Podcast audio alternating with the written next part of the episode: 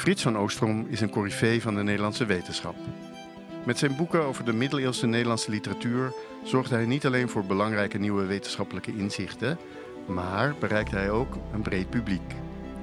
Op 12 mei 2023 neemt deze meester van de middeleeuwen afscheid van de universiteit. Daarom een gesprek over de drie V's: verantwoordelijk, verleidelijk, vakkundig. Verantwoordelijk. Over de voordelen van een liberale opvoeding, de betekenis van Umberto Eco en het belang van bestuurders. Medievist, Neerlandicus, historicus, intellectueel, schrijver. wat, wat, wat staat bovenaan? Wat is, wat is het eerste als je aan je, ja, ik weet niet, denk je wel eens aan jezelf, maar als je aan jezelf denkt. ja, uh, nou dan. Wat is je plaats? Wat is ja, jouw plaats? Ja, het grappige is, uh, wat niet bovenaan zou moeten staan, is historicus. Want als ik ooit historicus ergens word genoemd, dan zijn er altijd historici die zeggen: hij is helemaal geen historicus. Ja. Had de kanon van Nederland misschien helemaal niet moeten maken. Ja. En dat is dan wat ik spottend uh, het erkend gasfitterssyndroom noem. Want inderdaad, ik ben natuurlijk helemaal geen historicus. Mhm. Terwijl misschien wel het meest typerend is dat ik wel sterk historisch georiënteerd ben. Uh, ik leef wel vooruit, maar ik kijk wel veel terug. Nou ja, de niet erkende gasfitter, die kun je soms beter wel in huis uh, Is dat zo? halen. Nou, daar ben ik nog niet eens van overtuigd. Mm, maar als je iemand goed kent. Ja, oh ja een, een vriendje die ook een beetje Zo, ja. buizen kan leggen. Ja, nou, wie weet, wie weet. Uh, maar er zit ook wel een beetje ontwikkeling in. Ik denk dat ik afgezien even van middelbare schooltijd en zo. Maar ben begonnen echt als onderzoeker. Hè? Proefschrift. Ja. Heel diep. Ja. Op een betrekkelijk klein onderwerp. Ja. Maar op dat moment is het de hele wereld voor je. Ja. Echt onderzoeker. Daarna ben ik geworden wat ik eigenlijk, eigenlijk nooit had willen zijn toen ik jong was. Geleerde. Uh, maar dat is wat natuurlijk is het wel zo. Nou, laten we zeggen iemand die uh, dat is dan toch al ietsje breder en uh, de, helemaal levend voor een vakgebied. En uh, niet alleen maar voor één onderwerp. Mhm. En, en tikje verder buiten. Nou, ik heb nooit echt buiten het gewone leven gestaan, denk ik. Maar, maar toch wel echt de geleerde. En eigenlijk de laatste jaren, denk ik, ben ik pas bezig om intellectueel te worden. En dat heeft heel, te, heel veel te maken met, met ook de lectuur. Ik ben altijd heel erg gevoed, nog steeds door de dingen die ik lees. Dus ik, ik begrijp ook wel weer als heel veel mensen mij zien als schrijver. Want dat is natuurlijk wat het meest naar buiten komt. En dat, dat zit ook wel diep hoor. Dat zat al in de schoolkrant en dat is nog steeds zo. Maar dat schrijven van mij, dat ontwikkelt zich toch altijd heel sterk in dialoog met wat ik lees. Ja. Kees Vens heeft ooit gezegd over zichzelf: uh, Ik lees eigenlijk alleen om te schrijven dat was een boetade. En zover gaat het bij mij ook niet. Maar dat zit wel heel erg aan elkaar vast. Dus als studenten mij ook vragen van wat kan ik doen om beter te leren schrijven, dan zeg ik ook altijd veel lezen. En vooral goede dingen lezen. Ja. En, en ik, ik weet gewoon uit mijn eigen lectuur, uh, de boeken die ik koop, uh, dat dat steeds breder is geworden. Zodat ik zelfs nu in deze jaren eigenlijk heel erg afgeraakt ben. Ja, ik lees nog wel wat er op mijn vakgebied verschijnt. Maar het zit juist heel veel in de hoek van Amerikaanse non-fictie over alle mogelijke dingen. Ja. En met name ook de bladen die daar dan weer over schrijven. Dus, dus die intellectuele kant die is eigenlijk steeds sterker geworden. Kortom, ik ben steeds ouder geworden. Ja, is het, is het dat? Is het leeftijd? Nou, misschien wel. Kijk, je, dus je kunt zeggen onderzoeker. Uh, dus onderzoeker is, is echt een soort beroep. Ja. Dat is iets wat je bij wijze van spreken van 9 tot 5 doet. Ja. En je kunt daar helemaal in opgaan. En je gaat Ja, helemaal op totaal. in jouw proefschriftonderwerp of wat het ook is. Ja. Maar s'avonds heb je ook eh, je hobby's en eh, Ja. lach je met je vrienden over dat rare Ja. ding wat je voor je werk doet. Ja. En een geleerde, dat is al meer omvattend, in, ook in je leven. Dus het gaat over meer dingen, je leest meer dingen, maar het is ook meer vervlochten met je leven, denk ik. Dus geleerde ben je altijd. En intellectueel ben je al helemaal altijd. Ja, maar ja, in theorie. Want ik heb eigenlijk altijd wel geweten. Ik was ontzettend gedreven. Ik was enorm gegrepen door dat vak. Ik ging Nederlands studeren voor moderne literatuur. Niet om zelf schrijver te worden, maar ik vond die moderne literatuur gewoon heel fascinerend. Had dat ook heel erg goed gehad op de middelbare school. Des te verrassender was aan de universiteit die middeleeuwse literatuur. Daar had ik behalve de Reinaard, grappig genoeg, eigenlijk niets van gehad op de middelbare school. En daar ging een wereld open die mij al ontzettend snel in zijn greep kreeg. Vooral omdat Gerritsen die dat gaf, uh, mij in zijn greep kreeg, Mhm. zeg maar. Toen ben ik met enorm fanatisme dat vak gaan verdiepen en door gaan studeren. En in die proefschriftjaren, je hebt het nu over dat je dan s'avonds aan je hobby toekwam. Ik vrees dat ik in dat opzicht uh, weinig uh, te melden heb. En uh, heel eerlijk gezegd, ga daar niet koket over doen. Maar als ik daarop terugkijk, denk ik dat was, ja, het was misschien goed voor het proefschrift. Maar het was toch ook van monomaan. grote eenzijdige, eenzijdigheid. Ja. En degene die toen met mij leefde, als, als partner, als vrouw, uh, heeft daar ook uh, toch behoorlijk last van gehad eigenlijk. Meer Ja. dan ik besefte. Ja. Omdat ik het helemaal niet kwaad bedoelde. Maar, maar het, het nou, obsessie, obsessie. En, En en als je huidige partner heeft geen gaat- last van die intellectueel die er nu... Die, die heeft daar is. eh, veel minder last van. En ik heb ook wel, ja, nou ja, het klinkt zo dramatisch, maar door schade en schande. Je, je leert natuurlijk ook nog wel wat eh, onderweg. Bovendien, als je op een gegeven moment kinderen krijgt, word je al ook Mm. om die reden gedwongen om toch een klein beetje mee te leven. Hoewel, ja, het beroemde voorbeeld is natuurlijk Huizinga. Als hij dan eh, aan het werk was, dan eh, hing er eh, in het trappenhuis van de, van de Witte Singel 31 een door zijn vrouw geborduurd lapje stilte. Ja. En Annie Romein schrijft ook, hè, die werd dan voor haar scriptie bij Huizinga thuis besteld. Scriptiebegeleiding. En schrijft zij dan, dan dat was dan s'avonds om negen uur, als Huizinga zijn echte werk toch op had zitten. En dan werd ze binnengelaten in de studeerkamer, al waar professor Huizinga achter zijn bureau zat, bij het licht van een lamp dat nadrukkelijk suggereerde dat men stoorde. Ja. Dat is de geleerde. Dat is de geleerde. En dan is de intellectueel die zit achterover met zijn pijp in zijn mond. Nou ja, Bas Heijnen of zo, weet je. Dus het is zeer de vraag of je nog intellectuelen hebt aan de Of universiteit. best- ja, of dat nog dat kan. nog kunt zijn. Ja. In mijn eh, geprivilegeerde positie kan je daar nog wel wat aan doen. Maar die vakken, die zijn zoveel eisend geworden. En die, univer- die universiteit als systeem ook. Dat eh, ik zie het gewoon gebeuren ook bij, bij collega's. Dat, eh, ja, die hebben helemaal geen tijd om, om intellectueel te worden. Dat zie je nu. De, de, als je, er is een middeleeuwse eh, tekening waar tegenover elkaar worden gesteld eh, de vita activa en de vita contemplativa. En de vita activa, dat is dan een ridder te paard met een valk op zijn hand, uiteraard. Ja. En de vita contemplativa, dat raad je ook meteen, dat is een monnik, monnik, boven ja. een boek. Ja. Als je nu op straat zou gaan vragen, waar hoort de professor? Dan zal iedereen zeggen, bij contemplativa. En gelijk hebben ze. Maar de professor zelf, Die zit de hele tijd met een zwaard op zijn paard. die voelt ja. zich veel meer de Hm. activa. Alleen hij heeft niet een valk in zijn, handje, in zijn hand, maar een mobieltje. Ja, Hè? Maar die hele contemplatieve kant verdraait, dat zie je bij de essayisten, bij, bij Bas Heijnen, bij Maxime Februari. eh, dergelijke mensen die misschien vroeger aan de universiteit zouden hebben gewerkt. even terug naar je jeugd. Jouw vader was Neerlandicus, Zeker. Onderzoeker, geleerde, intellectueel. Mijn vader, ik herinner me, als ik in Leiderdorp ben ik opgegroeid en als ik dan naar de kapper ging als jongetje van acht of zo, mocht ik misschien zelf wel naar de kapper Schippers lopen in de hoofdstraat. En dan zei kapper Schippers, die, die, die kapperszaak zat vol. En zei die, Frits, eh, wat is ook alweer het beroep van je vader? En dan zei ik heel trots, lexicograaf. en dan keek de kapper eh, zijn salon rond en zei, hoort u dat? Lexicograaf, woordenboekenmaker, Ja. WNT. Nou, Ja. je, je kent het. Het, woordenboek Dat- van de Nederlandse taal. Ja. Monument van het Nederlands. Monument. En mijn vader, en dat, dat, ja, ik ben er ook altijd van overtuigd, een bepaald soort werk trekt ook een bepaald soort mensen aan. En dat wordt dan vaak versterkt. Dus mijn vader die had een enorme liefde voor de, voor de elementaire deeltjes van de taal. Hè? En, en een hele grote fijnzinnigheid op dat punt. Dus mijn vader die kon ook zeggen, ehm, ja, de afsluitdijk. Dat is helemaal geen dijk, hè? Hm. Dat is een dam.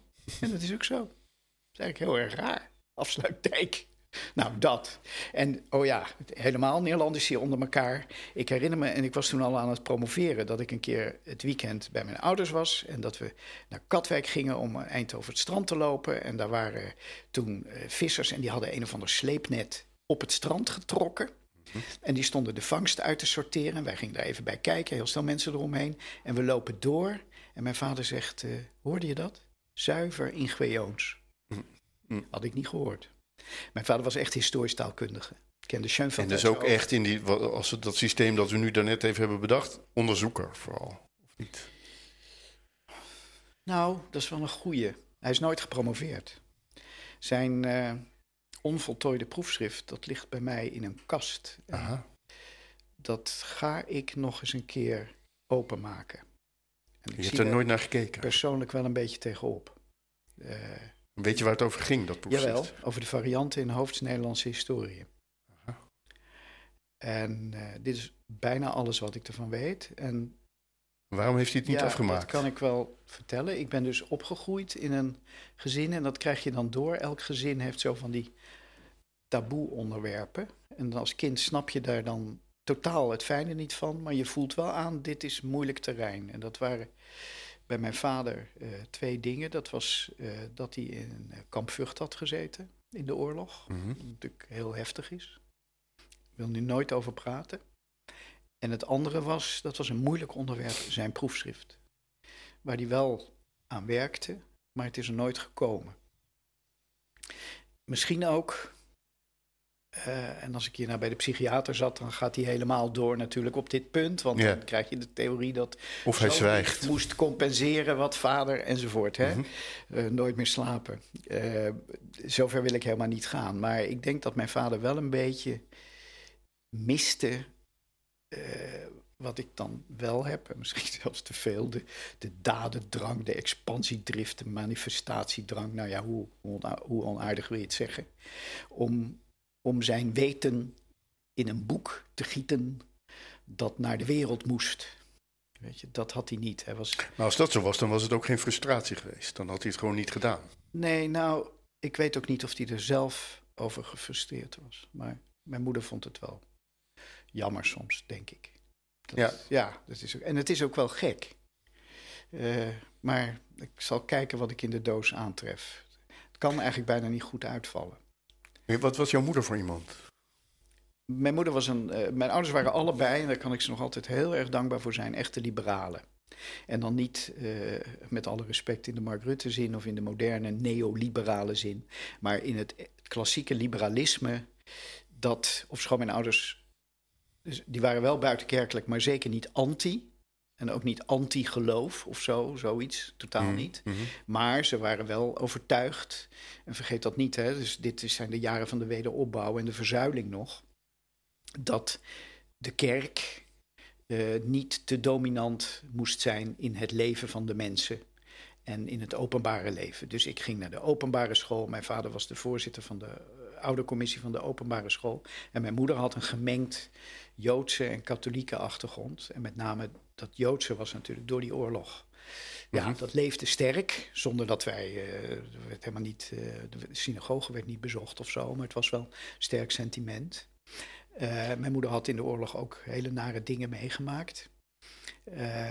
en na die oorlog hebben ze echt, ja, zich ingezet voor de wederopbouw van Nederland, zeg maar, maar dan wel in een liberale zin. Ja. Uh, mijn vader zat ook voor de VVD, wat toen nog een heel klein partijtje was in ja. Leiderdorp in de gemeenteraad. Weet je. Ja. En mijn vader had in kamp Vught gezeten. Dat was dat. Ja. daar had ja, wat ik daarvan weet is, daar had Vestdijk gezeten bij wijze van spreken. Nee, dat was Sint-Michels-Gestel. Oh, dat was Sint-Michels-Gestel. Ja, twee, hè, dus je hebt dat, oh, ja, tuurlijk, ja. Waar intellectuelen, daar heb je ze weer, ja. werden daar gegijzeld precies, door de Duitsers. Dus er zat Vestdijk, daar zat Huizinga, uh, de, mm. maar ook Frits Philips, om een uh, waarschijnlijk niet intellectuele reden. Maar vooraanstaande mensen, Nederlanders. Vooraanstaande Nederlanders waren daar gegijzeld. Hè, voor je weet maar nooit wat ze daarmee konden doen. Ja. Die hebben daar, ja, natuurlijk ook verschrikkelijk, maar die hebben daar een relatief goed leven gehad. Die kregen hun boeken, die konden toneelvoorstellingen organiseren, onder andere van de Reinaard. Weet ik inmiddels. De Timbergers zaten daar. Uh, hè, nou ja, goed, een heel hoogwaardig gezelschap. Ze gaven elkaar college en zo. Mijn vader zat in Vught en dat was, ja, was geen vernietigingskamp, uiteraard niet. Maar zoals een uh, Joods familielid een keer tegen mij zei, ook geen kindergarten. Hè? Nee. Nee. En als mijn vader een herdershond zag, dan liep hij wel een blokje om. Ja. Dus ehm, ja, daar, eh, ik wil helemaal niet zeggen dat mijn ouders daar nou zo zwaar door getekend waren hoor. Ik heb een hele onbezorgde jeugd gehad eigenlijk. Nou ben ik natuurlijk van 53, dus dan is die oorlog al wel weer een tijdje weg. En Acht jaar. in die jaren zette de VVD, en het is nu wonderbaarlijk om dat te horen, en ik heb dat zelfs nog eens een keer, ook alweer een tijd geleden, tegen Mark Rutte gezegd. Toen zette de VVD zich nog in voor de publieke sector. Mhm, Beroemde Toxopeus, mhm. een van de voorlieden toen, of de man zelfs, de partijleider. De Toxopeus-ronde voor ambtenaren. Om te zorgen dat ambtenaren beter gesalarieerd werden, beter gefaciliteerd werden, betere arbeidsvoorwaarden kregen. Ja. Dat was de VVD die Ja. dat deed. Hè? Ja, oké, maar ze, dus werden er niet door, ze waren er niet door getekend, maar ze werden er misschien wel een beetje door bepaald. Nou, dus het- het- in hun idealen, ongetwijfeld. Ja. in hun opvoeding van. Ja, je had in die jaren Kinderen. ook, eh, om nog één ding uit te zeggen, misschien eh, heb je er ook wel van gehoord of er zelfs naar gekeken, de grote affaire van Zo is het toevallig ook nog eens een keer. Het satirische televisieprogramma De van de VARA op tv, Beeldreligie. Op beeldreligie. Beeldreligie. En ik weet nog, en dat tekent ook het liberale van mijn ouders. Ik denk dat ik toen zelf tien was of zoiets. Ik weet niet exact de datum meer. Maar eh, ik mocht meekijken wel naar Zo is het toevallig ook nog eens een keer. Heel veel grappen gingen langs mij heen natuurlijk. Maar mijn, voor mijn ouders was het belangrijk dat dat op tv was. Dat was overigens de VARA, hè? maar mijn vader had wel de VARA-gids. Dus zo liberaal waren ze dan wel. Hè? Dus ook de rooien Ja. waren welkom. Ja. Eh, en ik weet nog dat, dat beeldreligie, waar dus gespot werd voor de, voor de jongere kijkers, Mhm, mhm. waar gespot werd met de televisiecultus als ware het een religie. Mhm.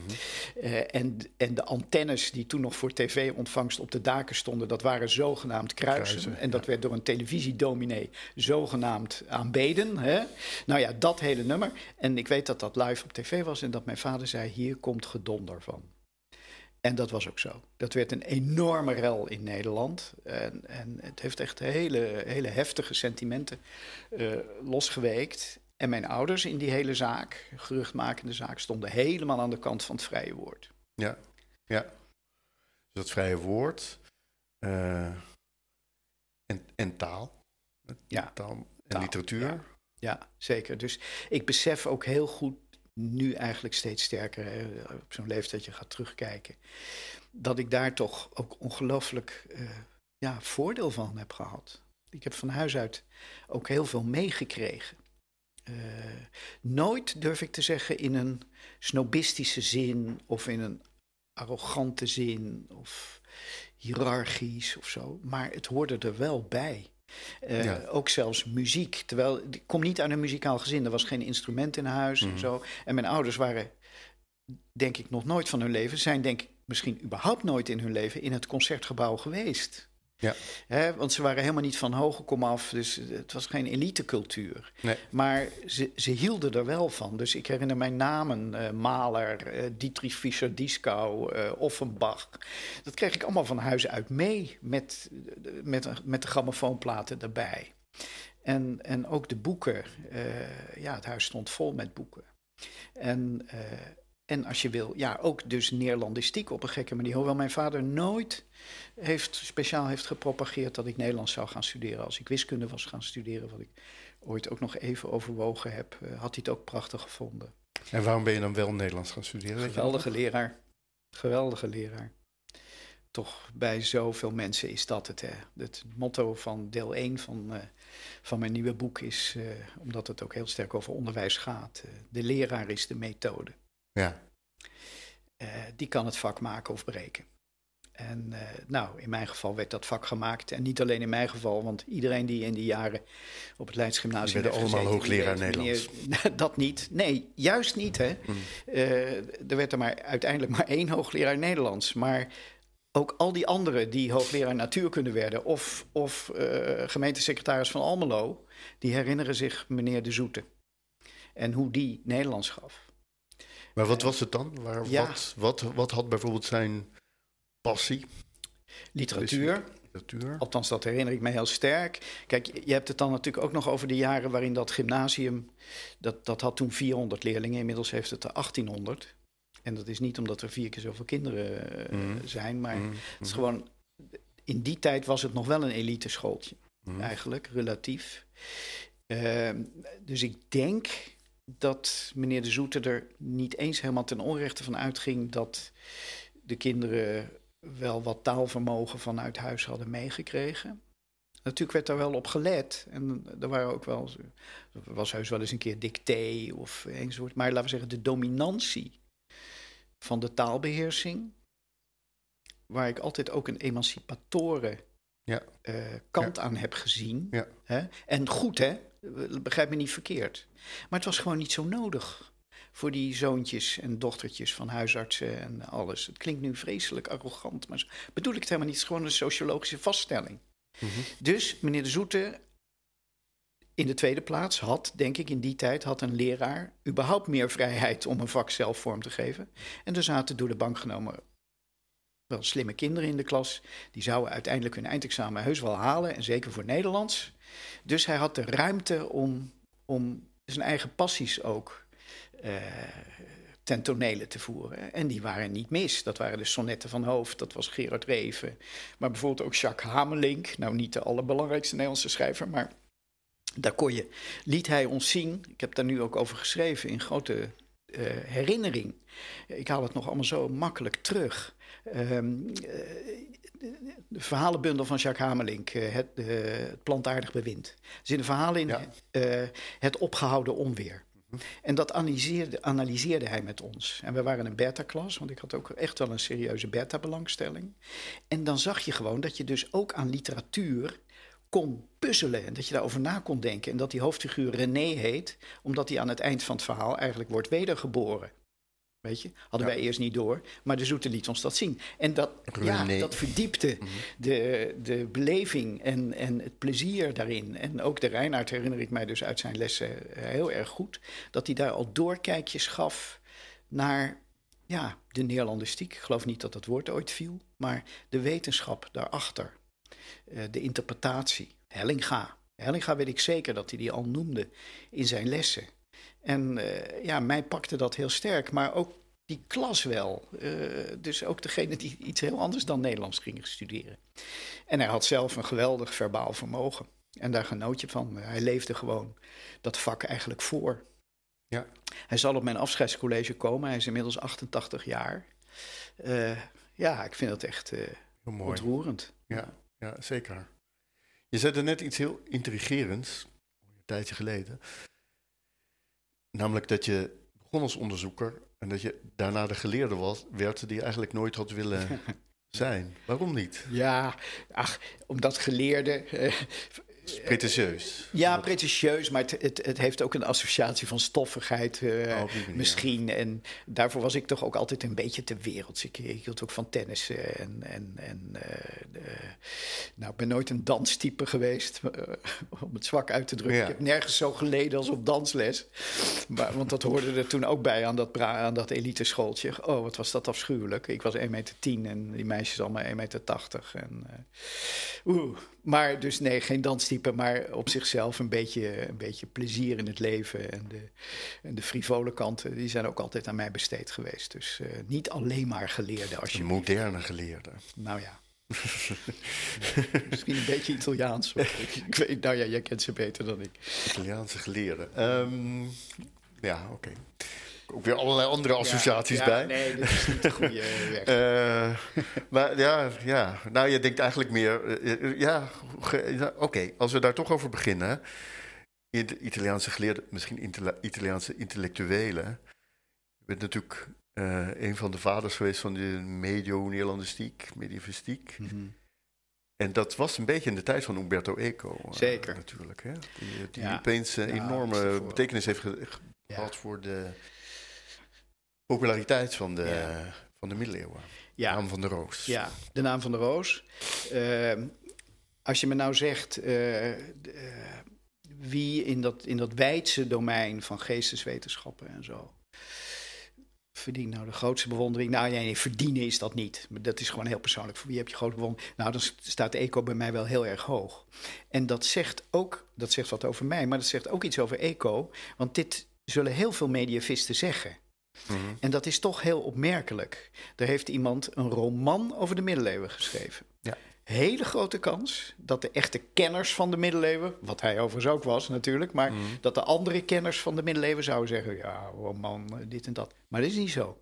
Die zeggen allemaal: wat een ongelofelijke prestatie dat je die middeleeuwen die wij goed kennen, zo tot leven weet te wekken in een, in een roman die dan ook als roman nog een heel sterk boek is. Ja. Dat is echt verschrikkelijk knap. En dan nog al die andere dingen die hij heeft gedaan. Ik denk eigenlijk, ik, ik gebruik nooit het woord genie. En eh, ik, geloof, ik heb ook nog nooit een genie ontmoet. Zelfs die, die paar Nobelprijswinnaars lijken mij niet eens een genie. Maar Mhm. als, je, als je zou willen zoeken naar genie in een alfa-wereld, dan zou denk ik Eco wel een goede kandidaat zijn. Juist door, door de enorme breedte ook van zijn, van zijn brieën. Nou, brieën is te zwak uitgedrukt. Eh, Maar het is ook iemand bij wie, bij wie ik in ieder geval ook een van de eerste namen die bij mij opkomt als, als je zegt intellectueel. Ja, ja ook nog. En ook nog eens Dus een keer schrijven die- natuurlijk. en dan in zijn geval ook, dat vind ik ook nog zo onwaarschijnlijk knap... zowel op een grote schaal, die grote dikke romans... Mhm. als een geweldige columnist. Mhm. Ja, Dat, zeker. dat is ontzettend knap. Tot aan zijn Hè, dood. Kees ja. Vens zei altijd van ja, eh, het was Kees Vens met alle respect, maar was eigenlijk alleen maar een columnist. Ja. Wel ontzettend knap. En, en in 100 woorden kon hij meer zeggen dan ik in 10.000. Maar Ja, dit was zijn format. Hij heeft nooit, al zijn boeken zijn gebundelde columns. Maar Eco en, en, en ik kan geen columns schrijven. Nou ja. Ja. dat blijkt nu ook alweer veel te breedsprakig en, en, enzovoort. Ik bedoel, het is wel een verhaal. Het heeft zijn verdiensten, maar geen korte vorm. En Eco kon allebei. Ongelooflijk knap ook. Ja. En ehm, ja, als we dus nu deze driedeling nemen, die van onderzoeker en geleerde en, en intellectueel. Dus ik vind het interessant om het dan ook te hebben over verantwoordelijkheid. Dat hebben we nu ook wel een paar keer Ja. aangeraakt. Kijk, je kunt zeggen, onderzoeker, een onderzoeker is. ehm, onderzoeker is voor mij heel erg een beroep. Mhm. En inderdaad, dus je kunt zeggen, dus de- ik zei daar net van 9 tot 5, dat is maar- misschien een beetje overdreven. En dus een, iemand die helemaal gegrepen is door Een klus. onderzoeker. Ja, Ja, ja, maar het is toch ook echt een beroep. ja. Het is, ook, het is ook iets wat, je, wat ik in ieder geval associeer met allemaal manieren om te meten hoe succesvol iemand is. Ja, dat is Ja. witte jas, maar ook meten hoe succesvol iemand is. Dus Mhm. eh, een goede onderzoeker heeft zoveel eh, tijdschriftartikelen eh, per jaar, heeft dit, Mhm. Eh, dat. Dus, ja. cita- Ja. Zoveel citaties, dit. ja. Dat is een onderzoeker, ja. een beroep. Voor een geleerde is dat al moeilijker te zeggen. Mhm. Ja. Dus wat maakt iemand nou een goede geleerde? Ja, ja. die Nou, weet veel. Maar ja, hoe- en hij is misschien ook, hij zeg ik nou automatisch, maar schrap. Zij is misschien een betere docent ook nog wel. geleerde. Kan, maar dan moet zo iemand ook wel een goede onderzoeker zijn geweest. Ik geloof natuurlijk heel erg in de verwevenheid van onderwijs en onderzoek. Zelf geweldig van geprofiteerd. Eh,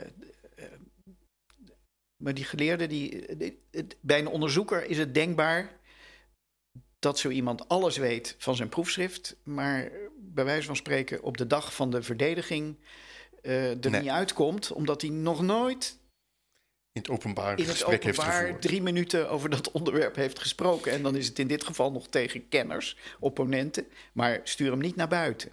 Hè? Eh, en geleerde stuur je wel naar buiten. Monomaan. Nou ja, de ene wat meer dan de andere misschien. Al denk ik dat, eh, dat mensen het ook helemaal niet erg vinden om op televisie af en toe eens eh, zo'n zo'n echte professor te zien die zelfs een beetje verstrooid is en een beetje eh, enzovoort. Dat, dat kan ook iets heel waardevols hebben. Maar, maar goed, de, de- ik Maar die, dus die, verantwoord, nou, die verantwoordelijkheden, dus, je- dus, ik, mij, dus wat je ziet, je ziet inderdaad dat eh, de gemiddelde jonge medewerker van de universiteit eigenlijk gedwongen wordt om alleen maar onderzoeker te zijn. Ja. Op allerlei manieren. Bijvoorbeeld omdat er al die stringente eisen zijn waar je aan moet voldoen, Ja. waardoor je geen tijd hebt om je nog breder te ontwikkelen. Ja. Freeman Eh, Dyson, hè? Freeman Dyson, natuurkundige, die ik eh, ook zeer bewonderde, omdat hij zo goed toegankelijk kon schrijven. Daardoor snapte ik hem ook. Ja. die, die was altijd tegen het PhD-system in Amerika. Die zei dat haalt eigenlijk de creativiteit bij mensen weg. Ja. Hij, was een van de beroemdste natuurkundigen ter wereld en hij was zelf ongepromoveerd. Ja. Eh, hij zei dat is niet goed voor die vakken. Nou, dat model van de PhD-onderzoeker. Dat is ook overgewaaid naar de alfa's. Daar heb ik zelf enorm van geprofiteerd. Ik behoorde hier in Utrecht tot de eerste generatie AIO's, zeg maar, in de Mhm. letteren. Het Mhm. heette nog geen AIO, maar het kwam op hetzelfde neer. En inderdaad, dan ben je eh, ja, verplicht bijna monomaan. En dat is waarschijnlijk vandaag de dag nog sterker. Hoewel die AIO's, en dat vind ik echt ook een zorgelijke ontwikkeling... die krijgen inmiddels ook een partij eisen aan hun broek... om ook nog te doen aan publieke verantwoording... en allerlei eh, vormen van eh, kennisdisseminatie, hoe je het maar noemen wil. Dat ze helemaal bezwijken. Ja, maar dus de andere kant daarvan is, denk ik. Het is, al- het is allemaal waar wat je zegt. En het is echt. Dus dat is een, het is een groot probleem. En een grote crisis, denk ik, in het academische bedrijf. Oh. Ehm, als je daarin zit, is dat heel moeilijk. Het voordeel ervan is dat je die vraag over verantwoordelijkheid eigenlijk nauwelijks hoeft te Klopt. stellen. Want je hebt een bepaald beroep. Ja. Nee, dus je, moet, dus dit is, je, Ja. je krijgt bepaalde taken opgelegd en die Ja. doe je zo goed mogelijk. En als je dat zo goed mogelijk hebt gedaan, dan ben je klaar. Ja. ja, het is een beetje... Dus intellectueel is een totale tobber aan Ja. de andere kant. Ja. Dan, dan is het, het is volkomen onduidelijk wat je rol eigenlijk is, Ja. wat je moet. Ja, en, je krijgt en wanneer je goed bent. salaris vaak. Je krijgt geen salaris. eh, je bent, eh, ja, je, toch. Ja, je, de- ook zelf heb je gesproken en geschreven over de verantwoordelijkheden van de intellectueel, de verantwoordelijkheden van de academicus. Hoe zie je dat? Impliciet.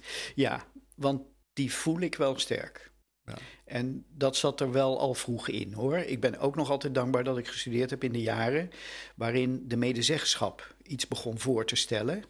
En eh, ik behoorde ook tot die studenten die dan wel eens in een wetenschapscommissie zaten. Vraag me niet of je daar nou zo echt zo heel veel te zoeken had, maar je deed toch je best. Zo'n commissie, facultaire commissie, bestond verder uit professoren en er zat er één student. Eh, uit de studentengeleding. Nou, dat was ik dan bijvoorbeeld. En, eh, wat ik daar, en in het dagelijks bestuur van de vakgroep, zoals dat toen nog heette, en dat soort dingen. Dus ik heb me altijd wel wat, ja, echt veel aangetrokken zelfs, van hoe het met het instituut en met, zelfs een beetje met de faculteit ging. En dat je daar een zekere verantwoordelijkheid voor had. En ik heb daar ook, ook wel heel veel geleerd in die jaren, die mij later als toen ik zelf ging besturen, ook wel heel erg van pas kwamen. En ik ben ook altijd wel een fan geweest en nog steeds van de medezeggenschap. Ook als bestuurder kun je daar op een hele mooie manier eh, ook, ook de kwaliteit van het bestuur mee, mee verhogen. Dus dat verantwoordelijkheidsgevoel zat er waarschijnlijk al vroeg in. En dat is eigenlijk, nou ik wil niet zeggen sterker geworden, maar in ieder geval is dat mij altijd blijven vergezellen. Terwijl ik die boeken natuurlijk in een betrekkelijk isolement heb geschreven. Nou, niet echt isolement, maar het is een eenzaam karwei, grote boeken schrijven. Eh, heb ik dat natuurlijk op zijn minst afgewisseld met allerlei eh, bestuurlijke bezonjes. En ik vind dat ook wel belangrijk. Niet dat iedereen dat per se moet doen. Dat, daar moet je ook een beetje voor bewerktuigd zijn. Eh, maar dat er wel mensen zijn die dat doen, is heel erg En belangrijk. waarom is dat precies belangrijk? Ja, ik vind überhaupt hoor, nou even om het heel breed te trekken, dat mensen toch wel een zekere verantwoordelijkheid hebben in de samenleving. Ik ben niet eh, Calvinistisch opgegroeid, maar eh, je Maar wel niet met een vader die ook in de politiek jezelf. zat. Sorry? Maar wel met een vader die ook in de politiek zat. Ja, klopt, Ja, klopt. Die ook. Ja, misschien op zijn hele bescheiden manier, eh, Ja. zonder daar ooit gewichtig over te doen, wel een missie had ook. Ja. En en eh, dat voel ik ook wel zo. Eh, die kanon is eigenlijk een heel mooi voorbeeld. Eh, toen dat van start ging, ik behoorde helemaal niet tot de grote voorstanders dat er een kanon moest komen. Eh, Ik had er eigenlijk niet zo heel erg een mening over. Maar ik dacht wel, als we met die commissie, waar ik dan voorzitter van werd, iets zouden kunnen verzinnen waar het land blij mee is. En met name waar het onderwijs blij mee is. Want het was allemaal begonnen, niet bij onze commissie, maar bij klachten vanuit het onderwijs. Iets konden verzinnen om, om aan die klachten iets te doen, dan Mhm. hebben we toch iets moois gedaan. Mhm. En ik begreep wel de scepsis van professoren, andere professoren, academici die zeggen: kan je dat wel doen met de geschiedenis? Onderscheid maken tussen belangrijke en minder belangrijke dingen. Wie ben jij, al helemaal als Neerlandicus, om dat uit te maken? eh, is niet alles in de geschiedenis, als je er goed naar kijkt, heel boeiend. Allemaal heel erg waar. Ehm, En vooral moet je niet belanden in de hoek van het nationalisme, wat we volgens mij ook niet gedaan hebben. Uh, hè, en allemaal van dat soort bekrompenheden. Dus daar was heel veel sceptisch, juist aan, aan universitaire kant, jegens die kanon. Ik begreep dat wel. Hè, en ook methodisch en zo kan ik al die bezwaren best, uh, best navoelen. Maar ik dacht wel, ja, en als dan het resultaat van die gerechtvaardigde sceptisch is dat we dus maar niks doen ja, dan moet je ook niet piepen dat ze niet meer weten of Karel de Grote voor Karel de Vijfde was of andersom. En uh, gaan we nou ook niet zeggen dat, dat alles op dat gebied niet waard is om te weten. Terwijl we de kinderen wel de stelling van Pythagoras leren, die ze later ook helemaal niet nodig hebben. Ik vraag het wel eens aan studenten: doen jullie er nog wel eens wat mee met die stelling van Pythagoras? Nee, nooit natuurlijk. Geeft helemaal niet. Uh, want het onderwijs is er niet alleen maar om dingen te leren uh, die je later toepast. Maar mag dan alsjeblieft in die beweging ook een zekere kennis van geschiedenis en cultuur meegaan. Met andere woorden, als, als die nu niet effectief wordt onderwezen, wat we even aannamen omdat die klachten er waren, dan is het toch ook onze taak om daar iets aan te proberen te doen. Of heb je liever dat een ander het gaat doen? Hm. Uh, en dan bedoel ik iemand uit een heel ander vak. Dat dan ook weer niet. Hè. Er speelt nu, terwijl we spreken, die discussie in Vlaanderen. Over de kanon van Vlaanderen. Zo ongeveer alle historici hebben zich er tegen verklaard. Maar oh wee, je zou ze eens horen als nu een gezelschap losse intellectuelen een kanon zou gaan verzinnen. Zouden ze het nog veel erger vinden. Want het moet natuurlijk wel langs, langs de erkende gasfitter. Maar zit, zit daar onze belangrijkste, onze, wij intellectuelen, onze belangrijkste verantwoordelijkheid bij dat onderwijs? Nou, dat is wel een grote. Eh, kijk, wat onze vakken gemeen hebben met de beta-vakken, is dat het natuurlijk ook schoolvakken zijn. Dat is helemaal historisch zo gegroeid. En daar kun je ook nog wel weer vraagtekens bij zetten. Mm. zouden er niet meer gamma-vakken op school moeten zijn? Hè? Maatschappijleer, met alle respect, is toch maar een klein vak vergeleken bij wiskunde, natuurkunde, Nederlands enzovoort. Hè, dus kan je allesmaal ter discussie stellen, moet je ook blijven doen. Hè? Want onderwijs moet ook niet altijd hetzelfde blijven, vooral niet. Maar voorlopig zitten we nog in dat systeem dat zowel alfa als beta veel schoolvakken hebben.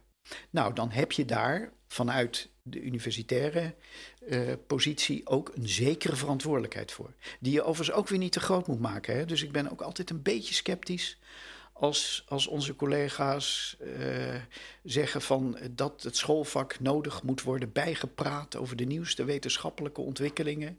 En dat zullen wij dan wel eens even gaan vertellen wat dat allemaal is. En dan krijg je een hele hoop hele moeilijke woorden, waarvan ik al snel denk, allemachtig. Is dat nou de manier om die kinderen enthousiast te maken voor die vakken?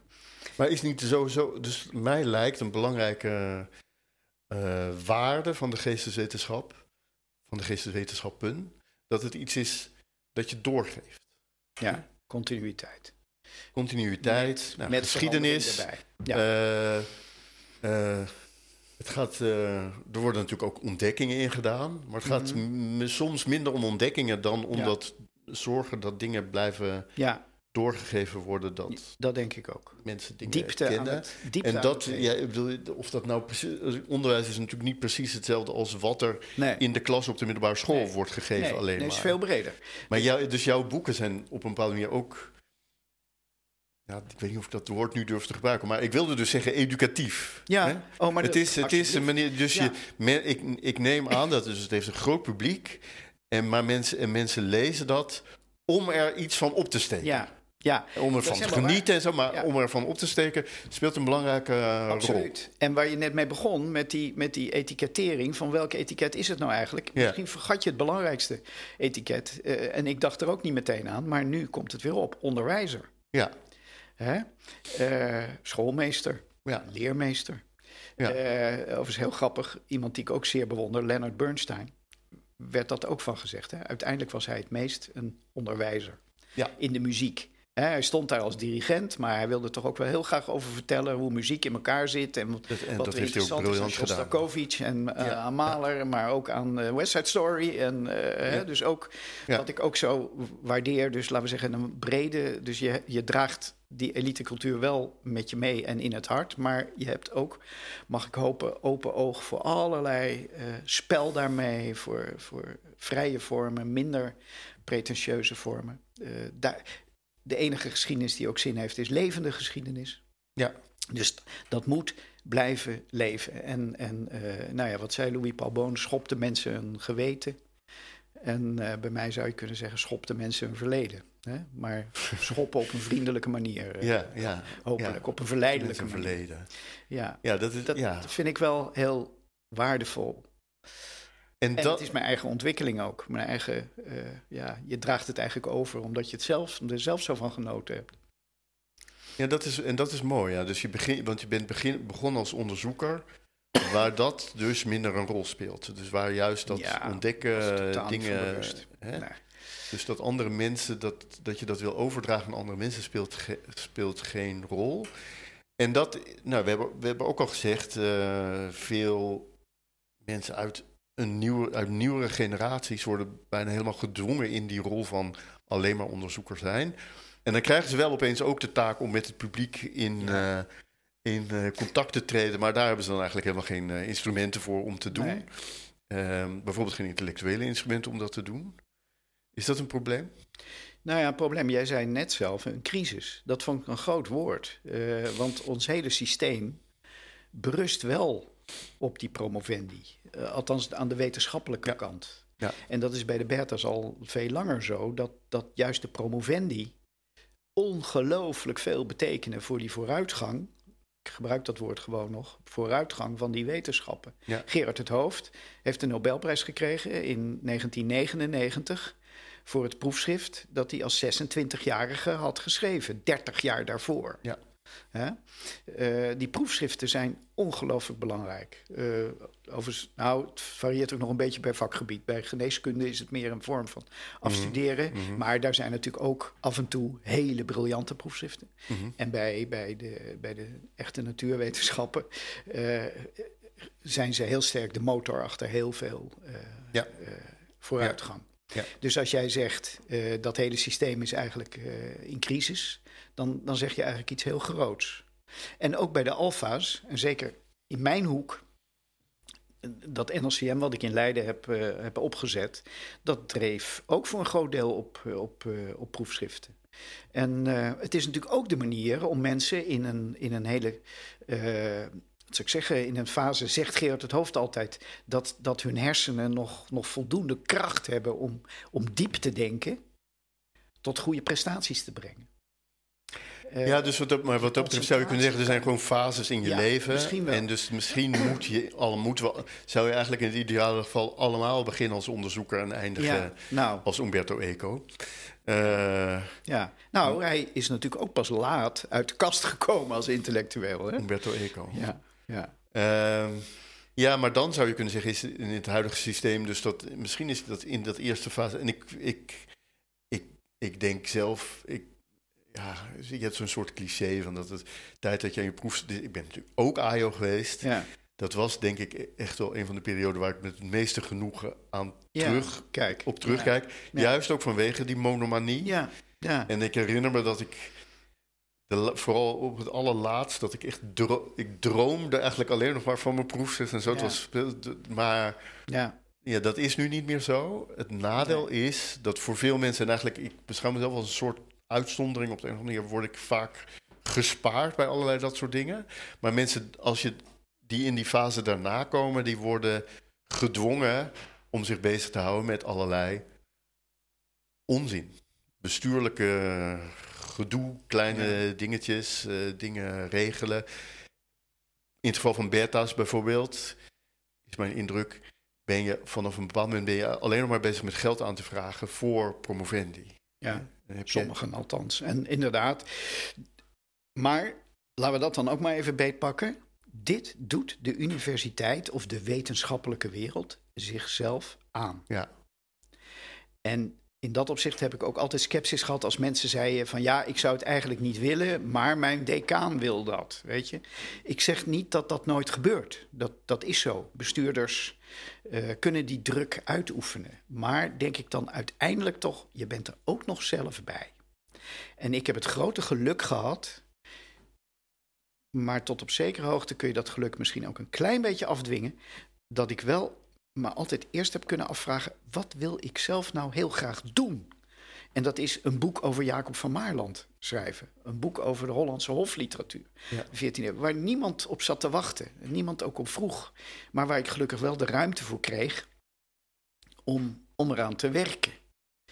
Uh, in dat opzicht gaat de kost ook een beetje voor de baat uit. Dus die mensen die alleen maar doen uh, wat, wat het leger van ze verwacht, de, de hogere de officieren, ja, die zullen het zeer moeilijk krijgen natuurlijk, als, als dat niet past bij wat je eigenlijk zou willen doen.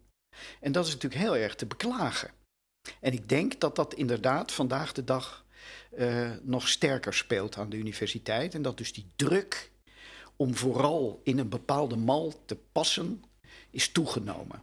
Overigens was in mijn tijd ook niet makkelijk hoor. En Gerritsen, bij wie ik studeerde, die heeft letterlijk een keer tegen mij uh, gezegd: Ik denk erover om weg te gaan, want er is hier niet meer te werken aan de, aan de universiteit. En dat zijn jaren, en daar heb ik hem zes jaar later nog eens aan herinnerd, of tien jaar later, en gezegd: Weet je nog, die jaren, ja, dat waren mijn gelukkige jaren. Ik zei: Nou, je zei toen dat je weg wilde, weet je wel. Met andere woorden, het genus academicus is ook een beetje een, een, een klagend ja. uh, ding. Dit is overigens niet om de problemen die er heel reëel zijn weg te wuiven. En al helemaal niet vanuit mijn uh, geprivilegeerde uh, positie hoor.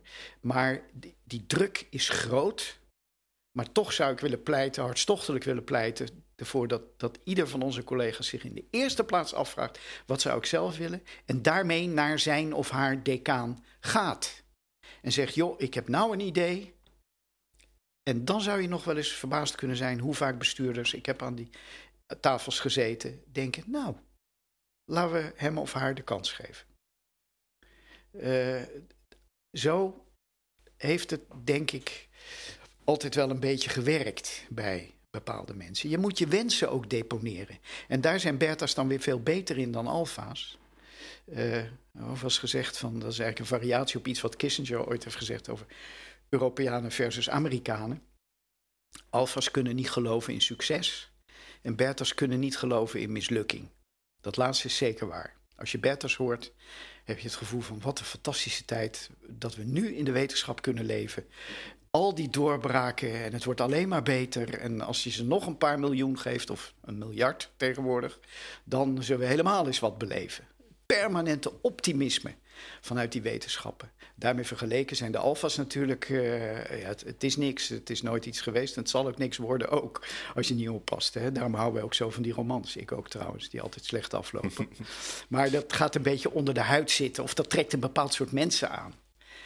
Aan de andere kant, als je eerlijk bent, de, de, succesvolle alfa's, dat zijn dan toch vaak ook een beetje de, de enthousiastelingen en de, en de standwerkers die ervoor gaan, om het maar een beetje modern te zeggen. En ik denk, ik, ik wil toch hopen dat het ook nog aan de hedendaagse universiteit in Nederland, hè, gezegend land toch, relatief, nog altijd mogelijk is om, om, uh, om een beetje te dromen. En... Maar het, het wordt de jonge mensen niet makkelijk gemaakt. En dat is ook iets wat ik altijd heb geprobeerd in gedachten te houden. Ik heb, ben natuurlijk heel jong in Leiden benoemd. Ik had nog heel weinig gedaan. Ik was 28, 29. Mm -hmm. Maar ik heb toen wel de ruimte en de kansen gekregen. En, en ik heb altijd geprobeerd dat ook toen ik zelf bestuurde, toch vast te houden. En te denken, ja, dat jonge meisje. Uh, ja, dat is misschien de nieuwe Hadewig. Hè? Of, of geef die ruimte. Dat nieuwe van Ooster. Hoe innovatie werkt. Uh, er moet ook iemand zijn in het establishment die het je gunt, hè? die je een kans geeft. Dat is heel belangrijk. En daarom zijn die bestuurders ook wel degelijk heel belangrijk. Amen. Het zij zo. Dankjewel.